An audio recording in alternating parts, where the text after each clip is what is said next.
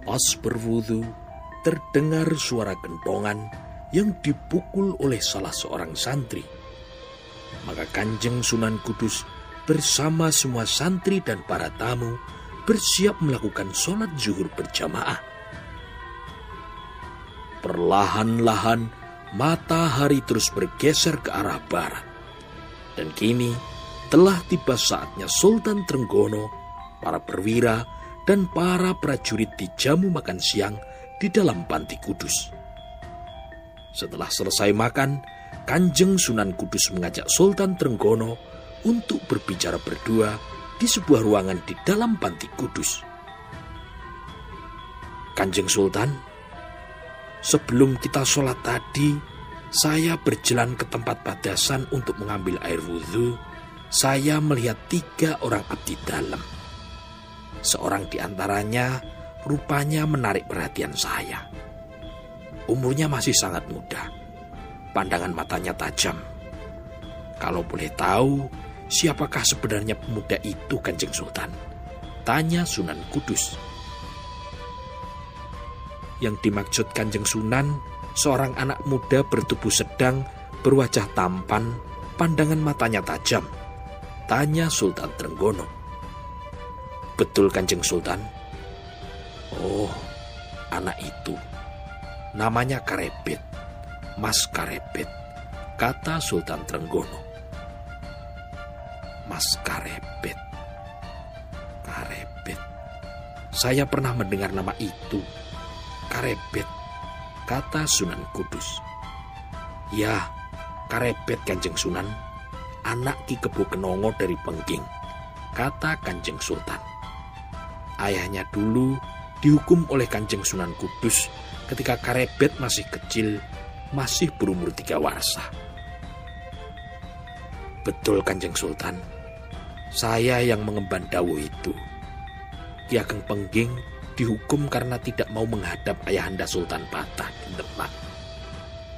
Sunan Kudus teringat kembali ketika Sultan Demak Bintoro, yaitu Raden Patah, mengangkatnya sebagai senopati menggantikan ayahnya, yaitu Sunan Ngudung yang berasal dari Jipang Panolan. Ya, memang saya yang diberi purbawaseso oleh ayahanda Sultan sebagai duta pamungkas. Lalu, apa kata Kerepet tentang kematian ayahnya? Kata Sunan Kudus. Karepet berkata, dengan meninggalnya Ki Kebo Kenongo, maka persoalan pengging sebenarnya sudah selesai. Kata Sultan Trenggono. Betul Kanjeng Sultan. Dari dulu persoalan Ki Ageng Pengging memang sudah selesai kata Sunan Kudus. Betul Kanjeng Sunan, persoalan pengging memang sudah selesai. Keduanya berdiam diri, hanyut dalam pusaran pengembaraan angan-angan masing-masing. Sejenak kemudian, Sultan Trenggono mengucapkan terima kasih dan mohon pamit akan meneruskan perjalanan.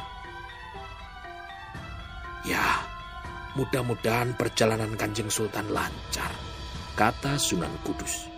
Keduanya kemudian keluar menemui Tumenggung Gajah Birowo yang telah menunggu di luar ruangan. Paman, kita berangkat sekarang, kata Kanjeng Sultan. Kasinggian tawuh Kanjeng Sultan, para prajurit sudah siap di halaman, kata Tumenggung Gajah Birowo. Sultan Trenggono kemudian menuju ke halaman dan naik ke atas punggung kudanya. Setelah Kenjeng Sultan sudah berada di atas punggung kuda, maka para prajurit dan abdi dalam semuanya naik ke punggung kudanya masing-masing. Kanjeng Sunan Kudus berdiri di samping kuda Kanjeng Sultan, dan setelah Sultan Trenggono sekali lagi mohon diri, maka Tumenggung Gagak Anabrang sebagai cucuk lampah yang berada di barisan paling depan menggerakkan kudanya maju perlahan-lahan. Rombongan berkuda bergerak maju ke arah timur meninggalkan debu yang berhamburan di belakangnya. Perlawanan dengan bergeraknya kaki-kaki kuda ke arah timur, maka matahari perlahan-lahan terus bergerak ke arah barat. Rombongan Sultan Trenggono berjalan terus. Belum berada jauh dari Panti Kudus, Tumenggung Gagak Anabrang membelokkan kudanya sedikit ke arah selatan menuju ke arah hutan Prawoto. Setelah menempuh waktu yang cukup lama, maka Tumenggung Gagak Anabrang kemudian mengangkat tangannya memberi isyarat untuk berjalan lebih pelan karena sudah masuk bibir hutan Prawoto. Rombongan pemburu berjalan masuk ke hutan. Lama kemudian, sampailah mereka di sebuah tanah lapang yang agak luas. Dan di sana juga telah terdapat empat buah gubuk yang telah dibangun oleh prajurit yang telah berangkat lebih dulu. Empat bangunan gubuk yang dibangun di atas tanah lapang. Satu bangunan gubuk agak besar berada di tengah, dikelilingi tiga bangunan gubuk ukuran sedang. Hanya berjarak beberapa puluh langkah dari perkemahan, terdapat sebuah sungai kecil yang dapat dipergunakan untuk mandi ataupun untuk keperluan lainnya.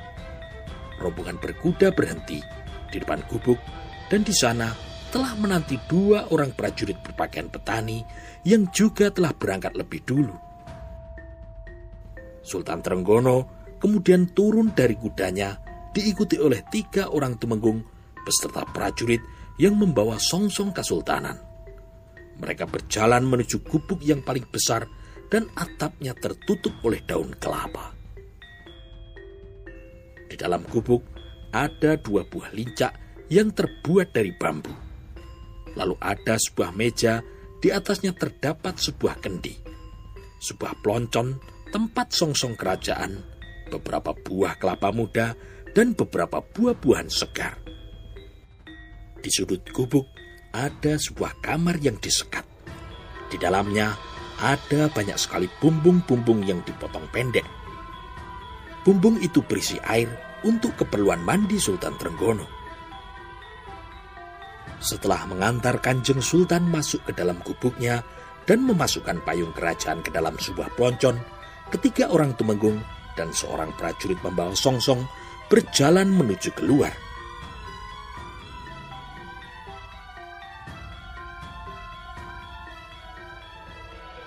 Dua orang prajurit Wirotamtomo telah berganti pakaian. Dan dengan memakai pakaian sehari-hari, mereka mengambil alih penjagaan gubuk Kanjeng Sultan dari prajurit yang berpakaian petani. Di halaman, bendera yang dibawa rombongan ditancapkan di tanah, sehingga bendera itu bisa bebas berkibar tertiup angin. Terjadi kesibukan ketika tiga orang abdi dalam dibantu beberapa prajurit sedang memasak nasi untuk makan malam Kanjeng Sultan beserta para prajurit. Malam telah menyelimuti hutan Prawoto. Sinar bulan purnama hanya mampu menggapai lemah kegelapan hutan. Beberapa obor dinyalakan di depan beberapa gubuk. Dua orang prajurit Wiro Tamtomo masih berjaga di depan gubuk Kanjeng Sultan. Di dalam gubuk, Sultan Trenggono duduk dihadap oleh Tumenggung Gajah Birowo dan Tumenggung Gagak Anabrang. Di depannya, di atas meja, terdapat sebuah pelita kecil yang menyala diberi minyak dari lemak binatang yang dipanaskan. Sesaat kemudian, masuklah dua orang abdi dalam membawa makanan. Nasi sebakul, sayur, dan sepotong daging bakar. Makanannya ditaruh di situ saja, Karebet, kata Kanjeng Sultan. Sendiko dawuh Kanjeng Sultan, kata Karebet. Setelah meletakkan makanan di atas meja, kedua abdi dalam itu pun bergeser keluar dari gubuk Kanjeng Sultan. Mohon ampun Kanjeng Sultan, makanannya akan hamba cicip lebih dulu, kata Tumenggung Gajah Birowo. Monggo silakan paman, kata Kanjeng Sultan. Tumenggung Gajah Birowo kemudian mengambil daun pisang lalu dibuatnya sebuah pincuk dan diisinya dengan nasi, sayur, serta diirisnya sedikit daging bakar. Tumenggung Gajah Birowo menikmati makanan sambil merasakan kalau ada perbedaan atau keanehan dari makanan yang disajikan kepada Kanjeng Sultan. Sebuah pekerjaan yang berbahaya, mencicip masakan yang disajikan untuk Kanjeng Sultan. Setelah ditunggu beberapa saat, ternyata Tumenggung Gajah Birowo tidak mengalami perubahan apa pun. Maka Kanjeng Sultan pun mulai mengambil makanan itu. Sebentar lagi kita akan berangkat berburu masuk ke tengah hutan. Kata Kanjeng Sultan setelah selesai makan. Kalian berdua makanlah dulu. Sentiko dawuh Kanjeng Sultan. Kata Tumenggung Gajah Birowo dan Tumenggung Gagak Nabrang. Kemudian perlahan-lahan keduanya keluar dari dalam gubuk. Malam semakin dalam. Para prajurit Wirotamtomo sudah bersiap mengikuti Kanjeng Sultan untuk pergi berburu masuk ke dalam hutan.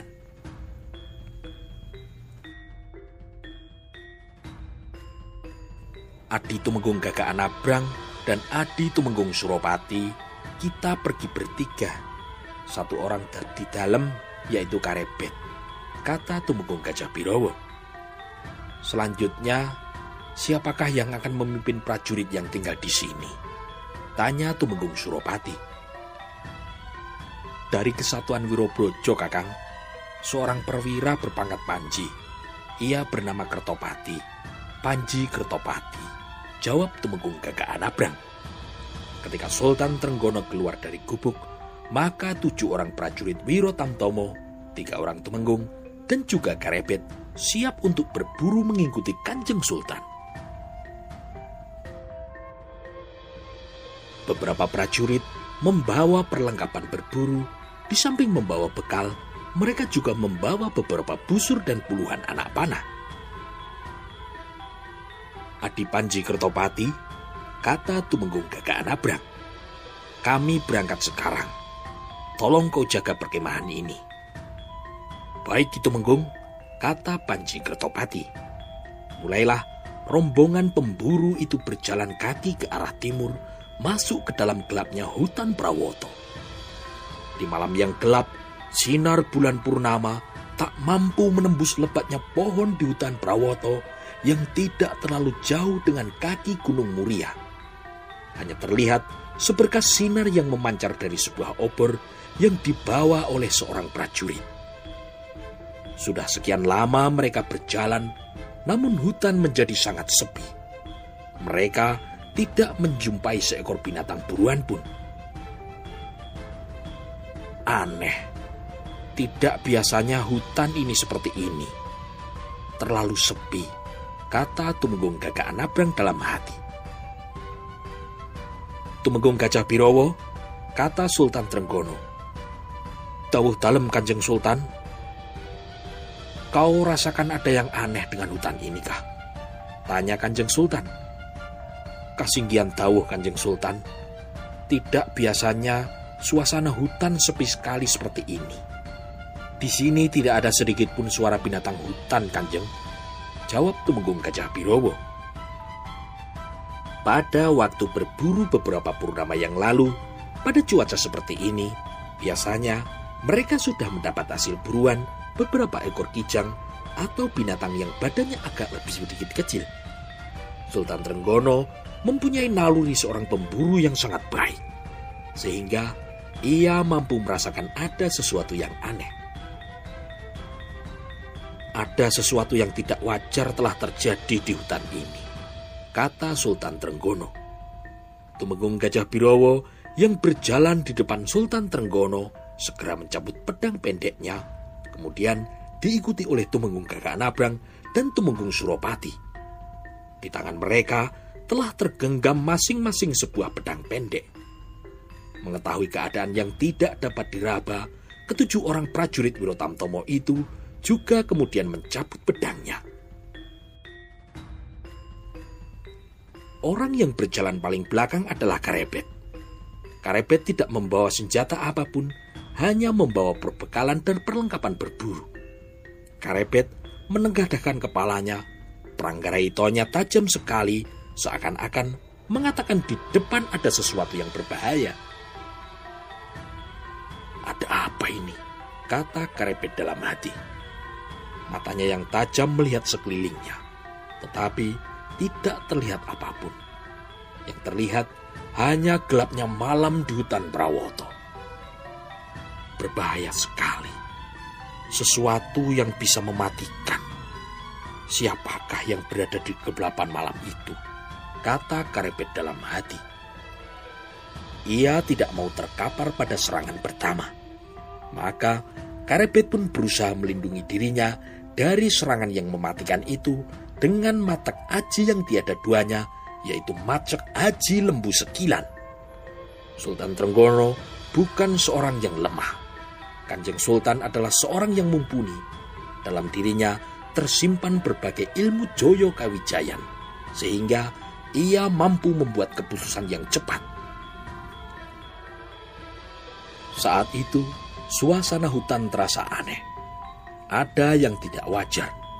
Terasa sangat sepi, mencekam, dan semua orang tidak tahu apa yang berada di dalam gerumbul hutan di depan mereka. Sultan Trenggono kemudian mengangkat tangannya dan memberi isyarat untuk berhenti. Ketika orang Tumenggung dan ketujuh orang prajurit Wirotam Tomo itu segera berhenti. Di tangan mereka pun masih tergenggam sebuah pedang pendek. Tumenggung Gajah Birowo, kita harus mundur karena kita tidak mengetahui dengan jelas keadaan di sekitar kita. Ada sesuatu yang tidak kita tahu.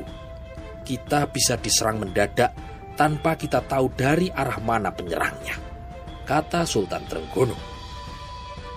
Kasinggian dawuh Kanjeng Sultan. Jawab Tumenggung Gajah Birowo.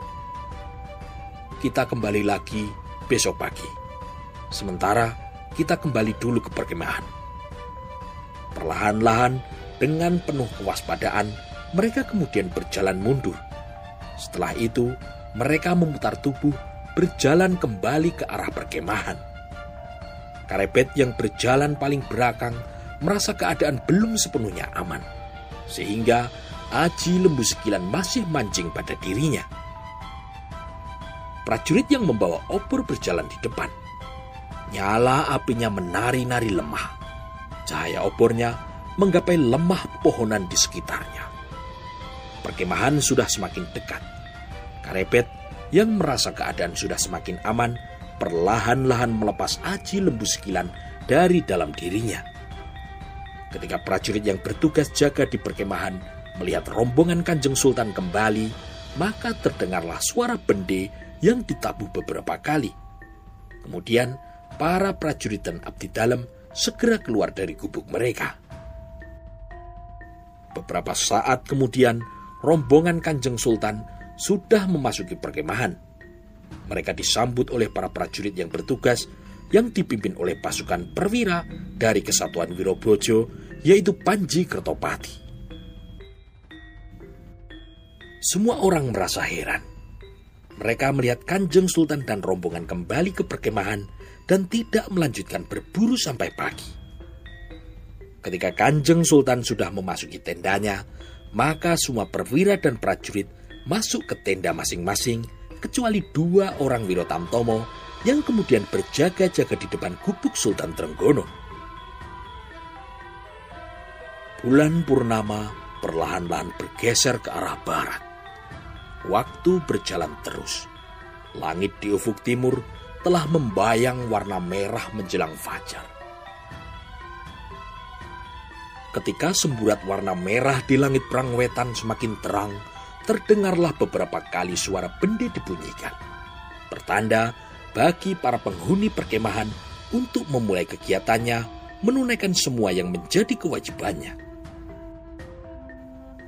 Matahari memanjat langit, semakin lama semakin tinggi, dan di depan perkemahan para pemburu pun telah bersiap untuk kembali masuk ke dalam hutan. Setelah mandi dan makan makanan yang dihidangkan oleh abdi dalam, Sultan Trenggono beserta tiga orang tumenggung keluar dari gubuk Kanjeng Sultan. Mereka bersiap untuk memulai perburuan mereka kembali. Ki Panji Kertopati, kami akan berangkat sekarang. Dan kami akan masuk hutan lebih dalam lagi. Tolong jaga baik-baik perkemahan ini. Kata Tumenggung Gajah Birowo. Baik itu Tumenggung, kata Panji Kertopati. Sesaat kemudian, rombongan pemburu itu pun berjalan masuk ke tengah hutan melalui jalan yang ditempuh tadi malam. Sultan Trenggono berjalan bersama tujuh orang prajurit Wirotamtomo, tiga orang Tumenggung, dan yang berjalan paling belakang adalah seorang abdi dalam yaitu Mas Karepet. Setapak demi setapak mereka lalui. Saat itu, sudah mulai terasa lagi betapa sepinya hutan itu. Tumenggung Gajah Birowo, hati-hati. Suasana hutan masih seperti kemarin. Sepi sekali. Semua binatang kelihatannya telah menyingkir jauh menghindari tempat ini. Kata Sultan Trenggono. Kasinggian dawuh Kanjeng Sultan. Kita hampir sampai di tempat yang kemarin. Kita berhenti dan berputar kembali ke perkemahan. Sultan Trenggono kemudian melihat berkeliling, menakar, dan menghitung kekuatan. Selain dirinya, ada tujuh orang prajurit Wiro Tamtomo, tiga orang Temenggung, ditambah seorang lagi, yaitu Karepet, yang telah diketahui kekuatannya mampu mengimbangi kekuatan Temenggung Gajah Birowo. Kalaupun terpaksa berhadapan dengan gelombolan perampok, 20 orang perampok tidak akan mengalahkan dirinya beserta para pengawalnya. Suasana sepi mencekam. Kembali, Karepet membangun kekuatan aji lembu sekilan untuk melindungi dirinya dari sebuah serangan yang belum diketahui arahnya. Setapak demi setapak, setiap orang di dalam rombongan maju perlahan-lahan dengan penuh kewaspadaan. Suasana di dalam hutan sunyi senyap. Tidak terdengar suara apa pun di dalam gerumbul ataupun di sela-sela pepohonan tetapi kesunyian hutan telah tergoyak. Ketika tiba-tiba terdengar auman harimau keras dan lebih keras dari harimau yang biasanya terdengar. Semua orang yang berada di dalam rombongan Kanjeng Sultan terkejut. Belum hilang rasa terkejut mereka, terdengar kembali sebuah geraman keras dari seekor harimau. Cepat dan tanggap, ketujuh prajurit Wirotamtomo beserta seorang perwiro dari Wirotamtomo yaitu Tumenggung Gajah Birowo bergerak cepat mengelilingi Kanjeng Sultan Trenggono di delapan arah mata angin sehingga menjadi temu gelap.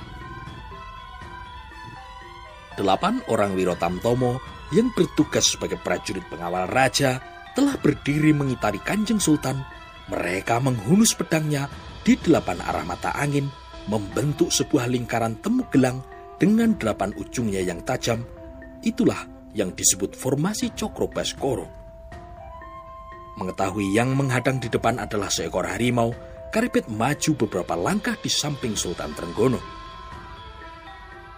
Kekuatan Karepet telah mampu mengimbangi kekuatan Tumenggung Gajah Birowo. Tidak ada salahnya kalau Karepet aku coba diadu dengan seekor harimau, kata Sultan Trenggono dalam hati. Karepet, kalau kau ingin menjadi seorang prajurit Wirotamtomo, tangkap harimau itu hidup-hidup. Perintah Sultan Trenggono. Sentiko dawuh kanjeng Sultan, jawab Karepet. Karepet kemudian memberikan barang yang dibawanya kepada salah seorang prajurit Wirotamtomo. Lalu, ia pun segera maju beberapa langkah ke arah harimau yang masih berada di dalam gerumbul semak-semak di depan mereka. Dengan satu lompatan, harimau itu akan mampu menerkamku. Kata Karepet dalam hati. Yang bisa dilakukannya saat ini adalah matek aji lembu sekilan sejauh kemampuannya. Tumenggung Gajah Birowo menarik nafas panjang. Tugas Karepet adalah sangat berat. Lebih mudah untuk membunuh seekor harimau daripada menangkapnya hidup-hidup. Semua orang terlihat tegang melihat Karepet berjalan selangkah demi selangkah mendekati gerumbul tempat terdengar auman suara harimau. Tetapi semua orang terkejut ketika melihat dari dalam gerumbul semak-semak yang hanya berjarak beberapa langkah di depan Karepet, keluar seekor harimau loreng yang besar, seekor macan gembong sebesar kerbau. Sultan Trenggono terkejut ketika melihat seekor macan gembong sebesar kerbau berada di depan Karepet dan Karepet yang juga telah diperintahkan untuk menangkap harimau itu hidup-hidup juga terkejut. Ada rasa menyesal dalam diri Sultan Trenggono yang telah memberi perintah menangkap hidup-hidup seekor harimau yang tanpa diduganya ternyata harimau itu adalah seekor macan gembong yang badannya sebesar kerbau.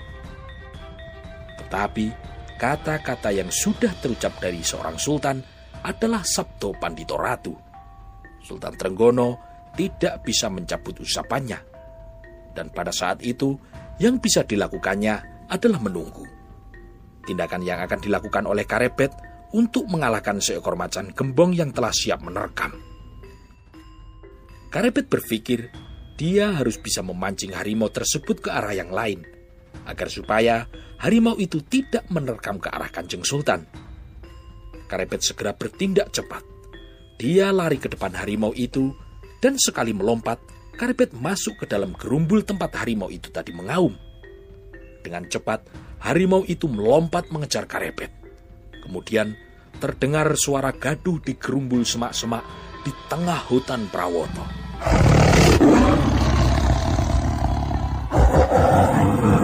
Di tengah kegaduhan itu, diselingi auman marah seekor macan gembong Suara gaduh tidak mereda. Meskipun sudah berjalan beberapa lama, suara gaduh yang diselingi suara gereng dan aum harimau.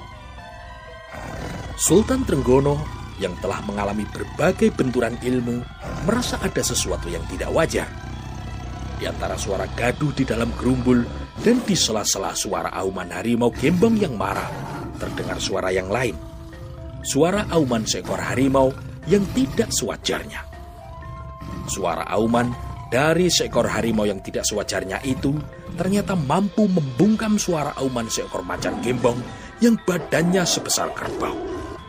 Sultan Trenggono saling berpandangan dengan Tumenggung Gajah Birowo.